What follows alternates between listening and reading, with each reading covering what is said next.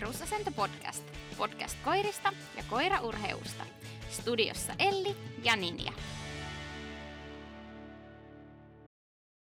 Moikka, mä oon Elli Kinnunen Ja mä oon Ninja Korpelin. ja tää on Perusasento podcast. Ja tänään meillä on 6A. Kyllä, pitkästä aikaa. Eli kysymyksiä ja vastauksia me koitetaan tehokkaasti vastata niin moneen kysymykseen kuin me keretään. Ja mä lähden nyt ekana lukemaan näitä kysymyksiä.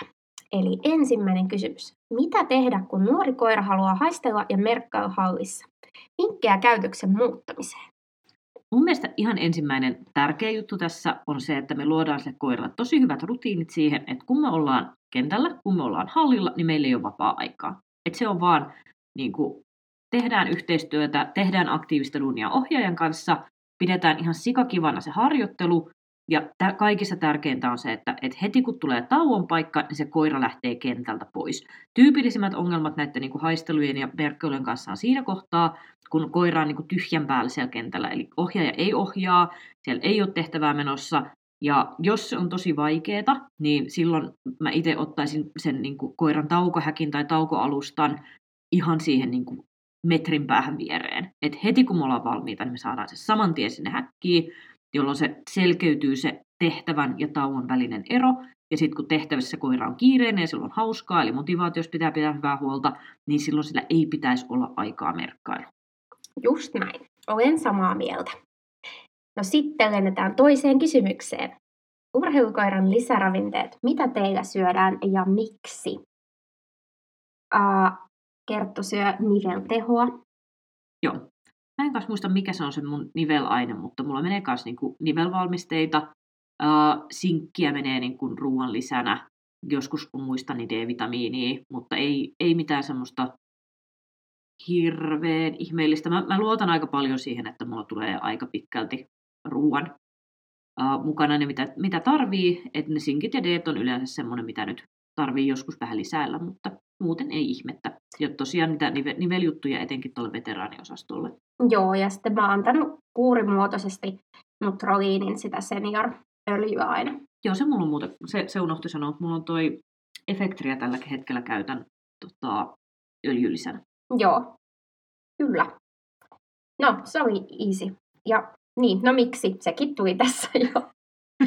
Ää, miten seuraatte, kuinka kivaa koiralla on treeneissä?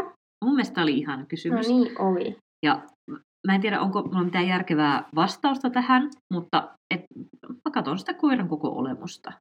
Miltä sen silmät näyttää, miltä sen olemus näyttää.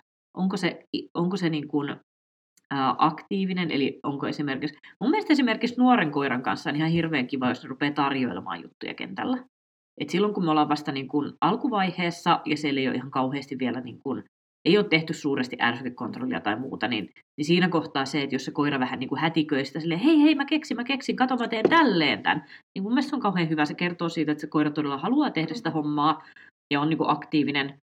Uh, ja sitten jossain kohtaa, kun mennään vähän aikuisempaan koiraan, niin silloin se ei saa tulla enää semmoisena niin kuin random tarjoilua siellä, mutta edelleen se niin kuin ilme ja se semmoinen, niin kuin, kuinka nopeasti ja tehokkaasti se reagoi niihin pyyntöihin, mitä sille annetaan, niin ne on ehkä niitä mittareita. Et vauhti itsessään ei ole, niin kuin, se ei ole itseisarvo tässä asiassa, mutta se, että se yleensä kertoo siitä, että kuinka niin kuin innoissaan se koira on siitä tehtävästä. Eli jos se rupeaa toteuttamaan sitä viiveettä ja omalla asteikollaan nopeasti, niin yleensä se kertoo siitä, että se on myös kauhean innoissaan siitä.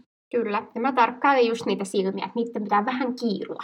Joo, Niin kimmeltävät silmät, se on hyvä kriteeri siihen. Kyllä. Sitten hyvä kysymys. Minkä ikäisenä koira on parhaimmillaan? Mä en oikein osaa sanoa, koska jokaisessa ikävaiheessa on kyllä omat hyvät puolensa. Paitsi teiniässä. Teiniässä ei ole mitään hyvää. Jos, Mm. jos se koira on ollakseen semmoinen ärsyttävä teinikoira, mutta muuten mun mielestä pentuaika on kauhean ihanaa. Mulla on edelleen taas semmoinen pikkupentu kuumemmat. Onneksi mä sain lainattua siskon pentua, niin se on nyt pahin tuska menee ohi sen kanssa. Ää, sitten mun mielestä on kiva, kun on semmoinen niin osaava aikuinen koira, minkä kanssa pääsee jo kisatavoitteita niin kuin tavoittelemaan. Ja, ja sitten onhan noin vanhuskoirat kauhean symppiksiä, kun ne on niin semmoisia Mm. mussuja. Niin, mä jään tätä miettiä senkin kautta, että tähän, tässähän riippuu sekin, että minkälainen se rodun ikäkaari on. Et esimerkiksi jos meillä on tosi lyhytikäisiä rotuja, niin se vanhuus tulee huomattavasti aiemmin. Mm. Kun sitten miettii, että tuommoisella peruskoiralla, niin jos se niin sanottu keski-ikä on vaikka jossain 4-8 vuotta tai jotain, mm. sitten alkaa se seniori-aika, niin sitä seniorielämääkin on hyökätuurilla vielä aika monta vuotta sitten siinä Niinpä. jäljellä. Tässä, tässä kohtaa pitää päivittää tämä meidän seniori, seniori-osaston kuulumiset, eli mullahan tosiaan se isän koira on ollut nyt jonkun aikaa, mä en ole niin itse kertonutkaan tästä vielä, mutta sehän meidän kuolla tuossa pari päivää sitten. Siitä tuli niin kuin paha suolistotulehdus, se tuli ihan niin kuin jär, järkky veriripuli ja sitten me oltiin niin kuin viisi tuntia tipassa sen kanssa ja oli niin kuin siinä ja tässä, että, että lähdetäänkö sieltä suoraan sit päivystykseen. Ja se näytti jossain kohtaa tosi pahalta, Mm. mutta onneksi saatiin se sitten, tota, että et saatiin hyvä hoito sille siellä ja päästiin sitten niinku vielä illaksi kotiin ja sitten se rupesi sieltä kyllä niinku piristyyn. Ja nyt sitten kun samalla tietysti isän kanssa soittelin tästä, että hei, että meillä on tämmöinen tilanne, että nyt, nyt näyttää vähän niin kuin pahalta, niin nyt käytiin sitten tämä keskustelu läpi siitä, että me nyt jää mulle. Että niin kuin, äh, mitään järkeähän siinä ei ole. Että mä tarviin niin kuin vanhaa koiraa ihan niin paljon kuin mä tarviin vasarasta polveen. Mutta kun se on niin kuin metelle hyvä ja sitten se, että onhan se niin kuin, ky- kyllä niin kuin, hy- hyvä, hyvä vanhuus on kaikille oikeus. Et nyt, nyt se sitten onnellisena hengailee mukana loppuna ja niin ei tarvi enää tulla isoja, isoja elämänmuutoksia tässä kohtaa elämää, että se on nyt minkä se on. Ja se pääsi ihan ne painoa. Nyt ne, se, se, oli kyllä, se oli kyllä myös niin kuin nestehukassa, niin nyt se oli vähän ehkä liiankin niin kuin kevyt sit, kun mentiin sinne, mutta se oli 23 kiloa. Okei. Kol- 36 lähettiin. Suurin pudottaja. Suurin pudottaja, kyllä. No se on prosentuaalisesti aika iso pudotus kuitenkin, Joo, kun miettii. Mutta hienoa, nyt voidaan perustaa sitten seniori seniori kerho. kerro, kyllä. Vaikka viikkotapaamiset. Joo, Joo, tämähän kuulostaa hyvältä. näin se on. No, mutta nyt seuraavaan kysymykseen. Onko joku uusi tai teille uusi laji, mitä olette koirien kanssa halunneet kokeilla? Miksi juuri sitä lajia? Mulla on jatkuvasti semmoinen, että kaikki, kaikki lajit kuulostaa mun mielestä kauhean hauskoilta. On tosi vähän lajeja, mitkä mun mielestä on semmoisia, että mua ei niinku kiinnostaisi niitä tehdä. Mm-hmm. Mutta kaksi sellaista, mistä mä tiedän, että Mauri nauttisi ihan sikana. Mistä mä tiedän, että mulla ei ole paukkuja niihin, mutta mitkä mua kiinnostaisi ihan hirveästi. Ensinnäkin mä luulen, että se rakastaisi Mondioringia Joo. ihan hirveästi.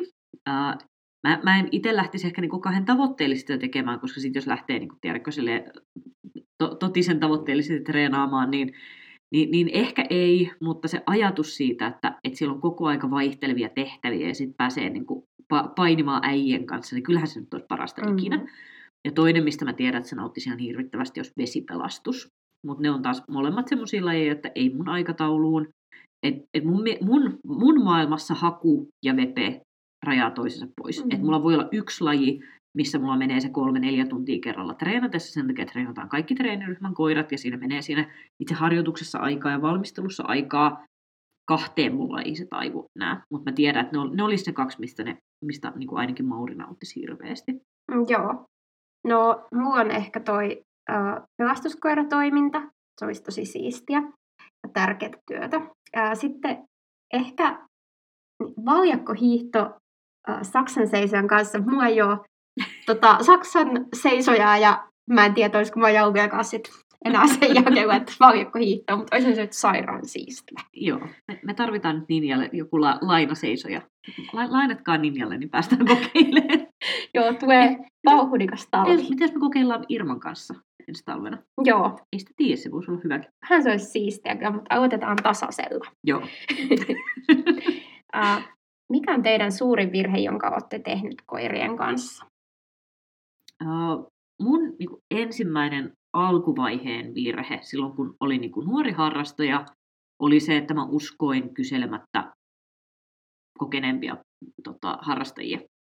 Eli en, en, en osannut niin kuin, pitää omaa päätäni silloin, kun ää, ajattelin, että mä ehkä tiedän tämän asian paremmin, mutta taivuin siksi, että olin Elli 16V ja vieressä on ihminen, jolla on niin kuin 40 vuoden kokemus koirista. Ja sitten mä oon silleen, että mä, mä en, mä en niin kuin osta tota, mitä sä sanot, mutta mä en kehtaa sanoa ja mä teen niin kuin sä sanot. Mm-hmm. Eli äh, se semmoinen niin kuin oman, oman niin kuin, sydämen kuunteleminen. Joo. Ei vaan se, että, niin kuin, et, et tavallaan että tekee, tekee itse ne omat päätöksensä riippumatta siitä, missä vaiheessa harrastusta on. Ja se, että ymmärtää sen, että niin kuin jokainen auktoriteettihahmo ei ole taitavampi kuin mitä, uh, niin kuin, tai, tai ei taitavampi, vaan se, se, että se kokemuksen tuoma niin osaaminen ei aina ole sitä, mikä on se, mikä sun koiralle toimii, koska sä oot kuitenkin aina sen oman koirasi asiantuntija. Mm, toi on totta. Mulla varmaan se, että joskus on ollut liian mustavalkoinen, että on jäänyt just kiinni tiettyyn koulutusmalliin, eikä ole joustanut sitten katsomaan sen potero ulkopuolelta.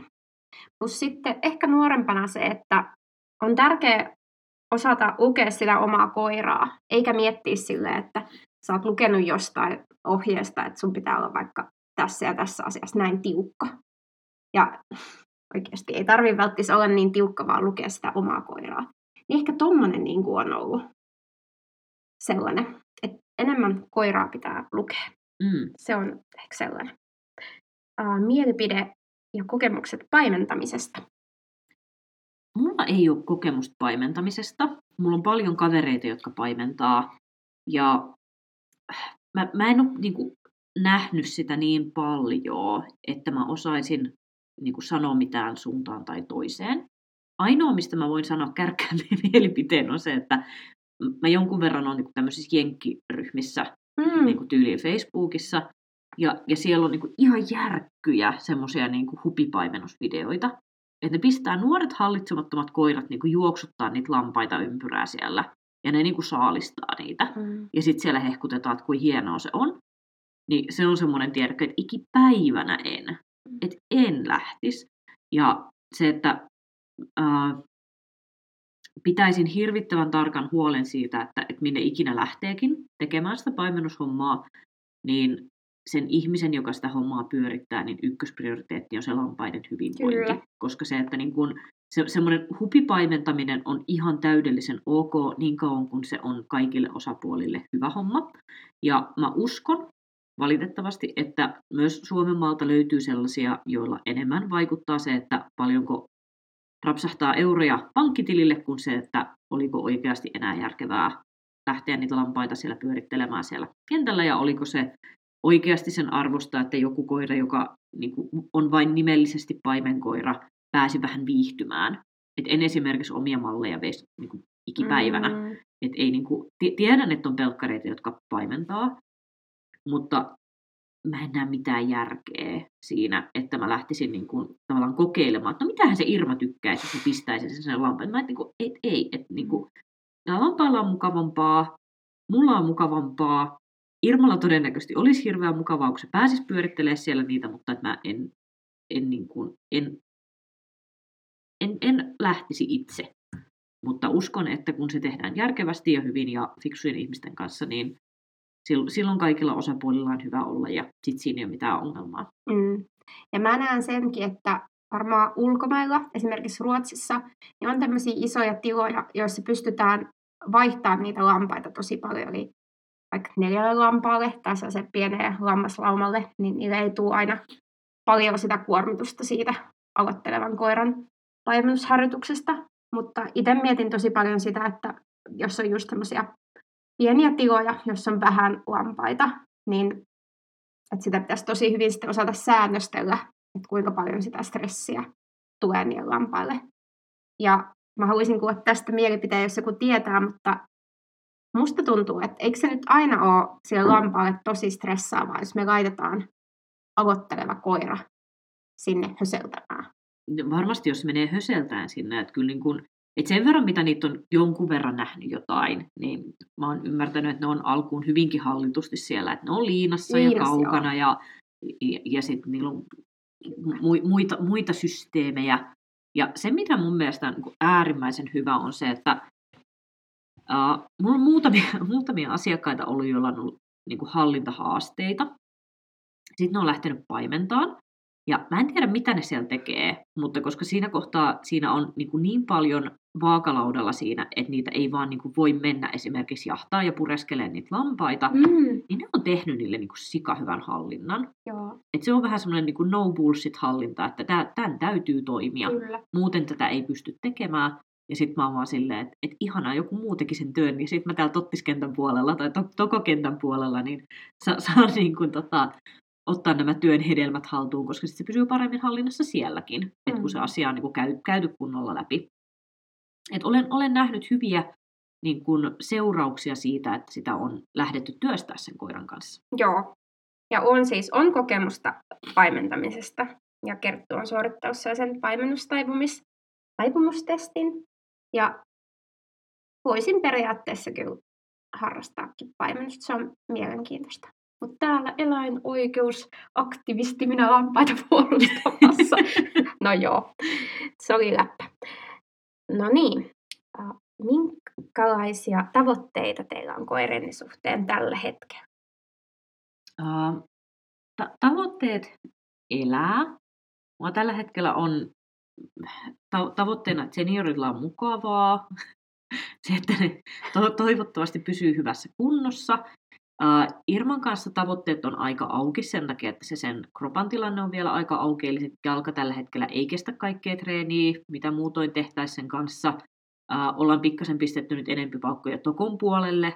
Siinäkään ei haeta mitään niin kuin megavauhtia sille, vaan ihan se, että te- tehdään semmoista niin kuin siistiä, siistiä, kivaa työtä ilman niin kuin turbomoottoria, niin että katsotaan, että miten se kroppa, kroppa pelittää siinä. Et sen takia mulla on nyt Irman kanssa vähän silleen, että mä ää, treenaan sen kanssa edelleen tavoitteellisesti, mutta sillä tavalla, että mä en nyt tee mitään sellaista tiedätkö, tiukkaa viiden vuoden suunnitelmaa, että tästä me mennään tähän ja tähän, vaan se on koko ajan vähän tunnustelua. Mm. Uh, Maurin kanssa tavoitteena olisi nyt päästä tekemään ainakin yksi hyvä yritys KVA-arvoon tämän vuoden puolella. Jos ei, niin sitten se on se meidän ykköstavoite ensi kaudelle. Ja sitten jos me saadaan se kivasti sieltä pakettiin, niin sitten ensi vuonna, jos koira on hyvässä kunnossa, niin sitten koitetaan startata jäljelle ja EKssa. Talvella, jos asiat menee komeasti, niin sitten koitetaan päästä tuonne EVL testaileen tokossa. Joo. Kill. Mm, Kertun tavoite on pysyä terveenä ja elossa. Se on hyvä. Ja tota, tällä hetkellä on tosi hyvä kunnos, kunto, niin toivotaan, että se pysyy samalla lailla. Mm-hmm. Miten toimia, jos koira reagoi öisin haukahtelemalla rappukäytävästä kuuluviin ääniin tai muihin ääniin? Riippuu koirasta. Riippuu hyvin paljon siitä, että mikä sillä on tavallaan se syy siihen, jos se on pelokas, niin sit yleensä on parempi saada sille vähän rentoutta siihen. Silloin joskus saattaa auttaa jopa se, että vähän niin kuin outoa kyllä, mutta esimerkiksi se, että jos se vähän pöhähtää, niin jos siinä kohtaa vaikka kehuu sen koiran rauhallisesti, noin se on hyvä, se on vahdittu, tuu vaan nukkumaan. Joillain se toimii todella hyvin, ja sitten taas jos on semmoista, että se viihdyttää itseään, itseään vahtimalla, niin silloin taas voi sopia se, että sen ihan kieltää, että et näin meille ei toimita, tämä ei ole ok, ja sitten auttaa sitä rauhoittumaan sen jälkeen. Riippuu ihan koirasta. Joo. Mä luulen, että no tämä ei liity suoraan tähän rappukäytävään ääniin haukkumiseen, mutta nyt kun tulee tämmöinen pimeä syksy, niin voi olla, että koirat osittain reagoivat myös siihen pimeyteen. Mm. Ainakin kertoo välillä sitä, että se saattaa vähän niin kuin pihalla pyhähellä oudoille asioille. Nyt ei ole ollut sellaista, mutta viime syksynä esimerkiksi oli. Että se vähän niin kuin hämmentyy siitä, että nyt onkin taas pimeätä ja onkohan tuolla peikko. Joo. Tuohon muuten on hirveän hyvä semmoinen niin kuin ra- rauhoittumismakaamiskäsky.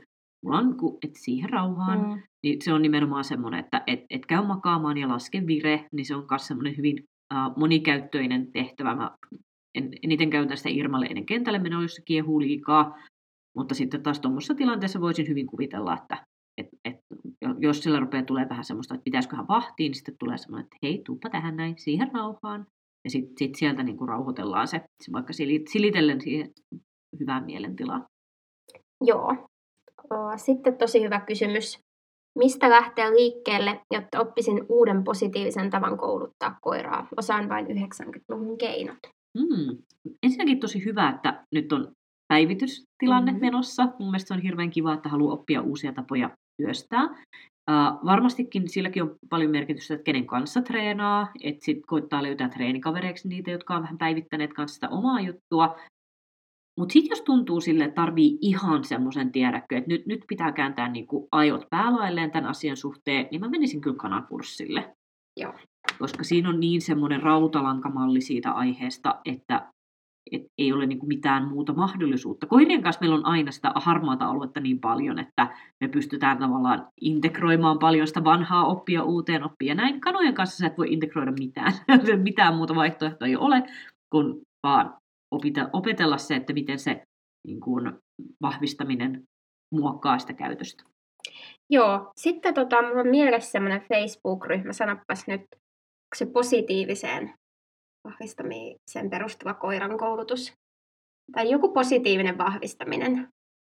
Varmasti niitä on enemmänkin. Joo, mutta kuitenkin yksi missä on, niin mä luulen, että sinnekin tulee ihan hyviä linkkejä tuosta aiheesta. Ja ehkä mä lukisin jonkun semmoisen netistä jonkun perussivuston, jossa olisi ne perusjutut. Mm. Ja sitten lähtisi harjoittelemaan ihan jollain tosi helpolla harjoituksella sitä, että oppii vahvistaa positiivisesti. Mm. tosi pienen jutun, vaikka jonkun tempun kautta. Jos sitä mä kanssa mietin, että niin temppujen opettaminen on se mekaaniseen kouluttamiseen yleensä kaikista mm. kivoin, niin mitä enemmän opettaa temppuja, sen enemmän oppii sitä tekniikkaa. Se on toki vielä eri asia kuin miten niin kuin arjessa toimitaan. Se on mun mielestä taas ihan, ihan eri maailma, että ollaanko me hallituissa olosuhteissa tekemässä tiettyjä ää, käytöksiä vai sitten, että onko meillä se koko maailma siellä häiriönä. Mutta siitä on hyvä aloittaa. Joo. Hyvä. Sitten kysymys, joka tulee joka guet a, eli koska Ninjalle pentu. Ja vastaus on tuttuun tapaani, että en tiedä. Mm-hmm. Ja voisin avata tätä tosi pitkästi tässä Q&Aassa, mutta voitte minulle laittaa DM, kuulkaa Instagramissa, niin voidaan keskustella tästä asiasta nyt, nyt kaikki pommittaa ninjaa niin Joo. pitkään, kunnes me todetaan, että sen, on, sen on pakko vaan nyt niin kuin kertoa tämä julkisesti tämä Joo, mo- suunnitelman tilanne. Joo, mutta mut voitte laittaa mulle viestiä, niin keskustellaan. Mutta ihana kysymys, kiitos. Ihanaa, kun tämä kiinnostaa. Mm-hmm. Äh, kuinka opettaa koira pysymään lähempänä sen ollessa irti? Esimerkiksi 40 metrin sijaan 20 metriä. Tämä on semmoinen, mitä mä oon joutunut omien koirien kanssa tekemään Maurin ja Irman kanssa etenkin. Maurilla oli oikein sellainen kausi silloin, kun se oli nuori, että se halusi mennä hirveän kaukana. Ja se, mitä mä teen koirien kanssa aika pienestä pitäen, on se, että mä opetan niitä pitämään huolen, missä mä meen. Eli lähtien ihan siitä, että jos mulla on semmoinen olo lenkillä, että ne ei huolehdi siitä, missä mä olen, niin mä pysähdyn. Ja mä odotan, että ne tajuaa, että mä oon pysähtynyt ja ne tulee mun luokse, mä siitä. Jos se ei onnistu, niin sitten mä lähden kävelemään toiseen suuntaan. Saatan joskus mennä piiloon niiltä. Tämä onnistuu sellaisilla koirilla, joilla on niin kohtuullisesti sitä halua pysyä ihmisen kanssa. Ja sitten mä tavallaan rupean hyvin tiukasti määrittämään sitä etäisyyttä, että se on just joku semmoinen 20 metriä. Mm-hmm. Että et jos ne on niin kuin, no ehkä 20-30 metriä, riippuen vähän missä mennään, niin se, että jos ne ylittää sen rajan, mikä on mulla se, niin se mukavuusalue siinä, että miten kauaksi ne saa mennä, niin sitten mä aina pysähdyn tai lähden kävelemään poispäin. Niin jossain kohtaa siinä tulee semmoinen näkymätön kupla, mitä ne ei ylitä kun ne toteaa, että aina siinä kohtaa tulee se, että täytyy palata ohjaajan luokse. Sitten taas jos sillä koiralla ei ole niin, kuin, niin halua pysytellä sen ohjaajan luona, niin sitten mä te- tekisin niitä pohjia vielä pidemmän, niin kuin vahvemmaksi liinalla. Että sitten niin hyvät kunnon valjaat ja järkevä mm. liinan käyttö ja sitten jonnekin hiekkakuopille menemään, niin et, et jos on ihan oikeasti semmoinen hatkujen ottaja, niin sit siinä kohtaahan sitä ei voi pitää vapaana silleen, että no katsotaan kuinka meille käy. Et, et lähtökohtaisesti, jos se koira on silleen hallinnassa, mutta se sen niin kuin liikkumissäde on vaan liian suuri, niin silloin tämän tyyppisten juttujen pitäisi auttaa sen, kun sen tekee systemaattisesti. Joo. No sitten oli tuosta, että nuori koira lähtee usein hajulle kesken treenien, niin siitähän me puhuttiin jo siinä ekassa kysymyksessä, niin ei oteta sitä nyt tähän. Sitten mitkä on meidän kokemukset tai mielipiteet samojedeistä? Mm, mä en ihan hirveän montaa samojedia ole tavallaan tuntenut. Ne, mitä mä oon tuntenut, niin ne on semmoisia hyvän tuulisia koiria. Joo. Niillä on aina kauhean, niillä on niinku omat bileet menossa koko aika. Sitten on semmoiset, että ne niinku niin sanotusti hymyilee koko aika, ne on semmoisia hyvän tuulen koiria. Uh, ne, mitä mä oon nähnyt, on ollut kohtuullisen ahneita, että niitä on ollut kiva kouluttaa, kun ne on ollut niinku il- iloisia ja ahneita, niin niitä on helppo lähteä viemään eteenpäin. Ihan hirveän semmoisia niinku le- leluorientoituneita ne ei ole yleensä ollut. Ja sitten mulla on semmoinen mielikuva, että ne on aika niinku semmoisia kivoja laumakoiria. Joo. Mutta hirveä tukka. Joo, paksu, paksu tukka. Tota, mua ei ole kauheana, mua on niin harvasta samoedistä kokemuksia, että en lähde sanoa mitään tähän. No sitten meidän viimeinen kysymys, kun se täältä löytyy. Minkä ikäinen on teidän mielestä sopivan ikäinen huolehtimaan yksin koirasta? Minkä ikäisenä sä sait koiran? Uh, mä olin 15 tai 16 silloin, kun mä sain, sain Mion. Ennen sitä hän kyllä niin kuin perheen koiria kiikuttelin paljonkin. Uh, vähän liian nuorena sanoisin myös aika semmoisia tulisia karisnarttuja tuli kävelytettyä, että ehkä oli vähän liiankin sille hazardia toimintaa, mutta ihan, ihan hyvin ne saatiin, saatiin kuitenkin pysymään aisoissa. Um, mun mielestä toi on niin kuin hyvin paljon enemmän kysymys siitä, että miten sen lapsen niin sanotusti kouluttaa siihen aiheeseen, uh, kuin sitten ehkä ikäkysymys. On mm. tosi paljon 35-vuotiaita, joille mä en antaisi koiraa. Mm. ja sitten taas on, on sellaisia niin kuin 12-vuotiaita, joille antaisin.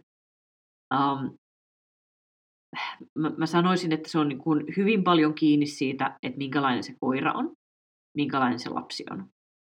Ja joka tapauksessa ennen kuin, niin kuin yhtään sitä hommaa lähtee viemään eteenpäin, niin siellä pitäisi olla niin kuin tuntia tunnin perään aikuisen valvonnassa tehtyä koiran kanssa toimimista. Joo.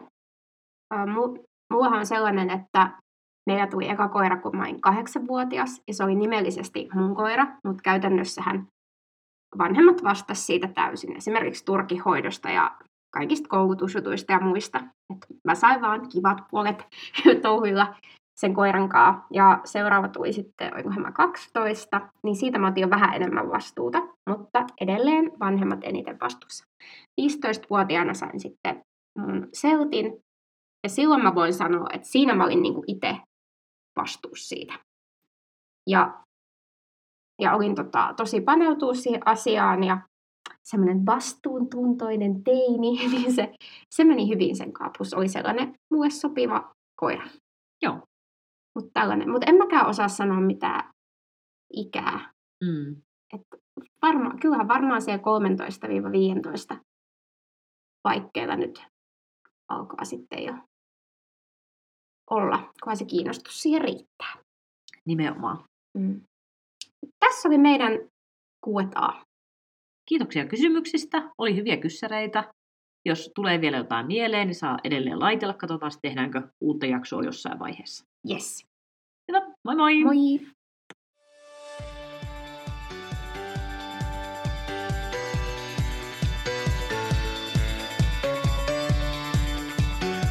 Kiitos sulle kuuntelija. Toivottavasti tämä jakso oli hyödyllinen sulle ja sun koiralle. Ja hei, jaa tämä jakso jollekin sun treenikaverille tai sitten sun somekanaviin, jos nämä jakson ajatukset jollain tavalla resonoi tai antoi ajattelemisen aihetta. Meidät löytää Instagramista at perusasentopodcast ja Facebookista samalla nimellä. Facebookista löytyy myös chat-ryhmä nimellä Perusasento Chat, jossa voit osallistua keskusteluun viikon aiheista. Hei, seuraa meidän somekanavia, niin että missä uusia viikoittaisia jaksoja. Uusi jakso joka torstai. Ja sitten muuta sisältöä, mitä sinne meidän somekanaviin laitetaan.